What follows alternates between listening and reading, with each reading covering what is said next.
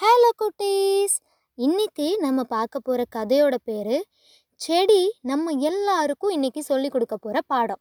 நம்ம இன்னைக்கு எல்லாரும் ஒரு நாள் செல்வி கேரக்டராக மாறுறோம். மேக்ஸிமம் நம்ம எல்லாரும் இந்த செல்வி மாதிரி தான் இருப்போம்னு நினைக்கிறேன். இன்னைக்கு உங்கள் எல்லாரோட பேரும் செல்வி. நம்ம எல்லாருக்கும் ரொம்ப விதவிதமான சாப்பாடு பிடிக்கும். அதே மாதிரி தான் செல்விக்கும் ஐஸ்கிரீம் நூடுல்ஸ் பீஸா பர்கர்னு சாப்பிட்றதுக்கு ரொம்ப பிடிக்கும். இந்த சாப்பாடெல்லாம் தான் அவளை பயங்கர சந்தோஷப்படுத்துதான். ஆனால் அவளோட அப்பா வந்துட்டு நம்ம வீட்டில் இருக்கிறவங்க மாதிரியே தான். நீ ஹெல்த்தியாக சாப்பிட்ணும் பேலன்ஸ்டு டயட்டில் இருக்கணும். அப்போ தான் உடம்பு நல்ல ஆரோக்கியமாக இருக்கும்னு அட்வைஸ் பண்ணுவார்.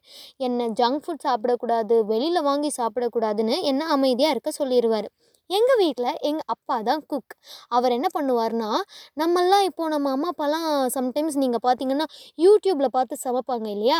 அந்த மாதிரி ஒரு குக் புக் பார்த்து அதில் இருக்க இன்ஸ்ட்ரக்ஷன்ஸ் படி தான் சமைப்பார். டெய்லி ஒரே மாதிரியான சாப்பாடு தான் சமைக்கிறாரு. ஆனால் எனக்கு அப்படி சாப்பிட பிடிக்கவே இல்லை. அப்போது ஒரு நாள் நான் அப்பாட்ட எனக்கு இதே மாதிரி சாப்பாடு வேண்டாம்ப்பா. எனக்கு கொஞ்சம் வித்தியாசமாக வேணும் அப்படின்னு கேட்குறா அதுக்கு அவங்க அப்பா ஒரே சோகமாயிட்டு இப்படி நீ கம்ப்ளைண்ட் பண்ணக்கூடாதுடா செல்லம். அப்பா நல்லா சமைக்கிறேன்ல அப்படின்னு சொல்லிட்டு ஒரு ஸ்டோரி சொல்ல ஆரம்பிக்கிறாரு செல்வியோட அப்பா. என்னன்னா நம்ம வீட்டில் செடி கொடியெல்லாம் இருக்கு இல்லையா? அது எல்லாத்துக்கும் daily sunlight water carbon dioxide இது மூணும் தான் சாப்பாடு. ஸோ இந்த பொருட்களை வச்சு தான் நம்மளோட பிளான்ட்டு குளுக்கோஸை ப்ரொவைட் பண்ணி குளுக்கோஸை எடுத்து ஒரே டேஸ்ட் ஆஃப் குளுக்கோஸை தான் டெய்லி சாப்பிட்டு மீதி இருக்கிற குளுக்கோஸை ஸ்டார்ச்சாக உடம்புக்குள்ளே சேவ் பண்ணி வைக்குது. இந்த இலைகள் தான் சூரியன்கிட்ட இருந்து வெளிச்சத்தை வாங்கி நமக்கு ஃபுட்டு ரெடி பண்ணி அது அதோட செடிகளுக்கு கொடுக்குது.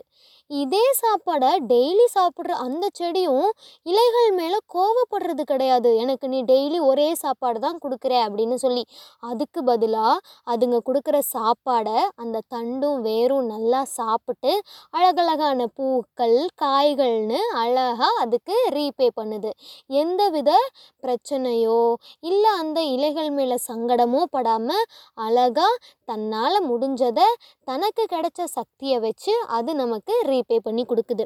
இந்த மாதிரி தான் நம்மளோட சாப்பாடும் டெய்லி அமையுது. ஒரு நாள் கூட செடி கம்ப்ளைண்ட் பண்ணுறதே கிடையாது. எனக்கு விதவிதமான சாப்பாடு வேணும்னு சொல்லிட்டு.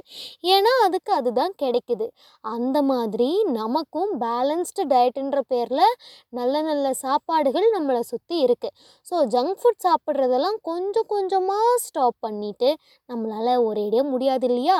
கொஞ்சம் கொஞ்சமாக ஸ்டாப் பண்ணிவிட்டு நம்மளும் ஹை ப்ரோட்டீன் கண்டென்ட் இருக்க சாப்பாடெல்லாம் சாப்பிட்டு ஹெல்தியான ஜென்ரேஷனாக வளரலாம். இப்போது எத்தனை செல்விக்கு நான் சொன்ன கதை புரிஞ்சுது? எஸ் உங்கள் எல்லாருக்கும் புரிஞ்சிருக்கும்னு நான் நம்புகிறேன் அண்ட் இந்த ஸ்டோரி உங்களுக்கு பிடிச்சிருந்தா மறக்காமல் ஸ்டோரி வேலுன்ற என்னோட இன்ஸ்டாகிராம் பக்கத்தில் வந்து நீங்கள் தெரிவிக்கலாம்.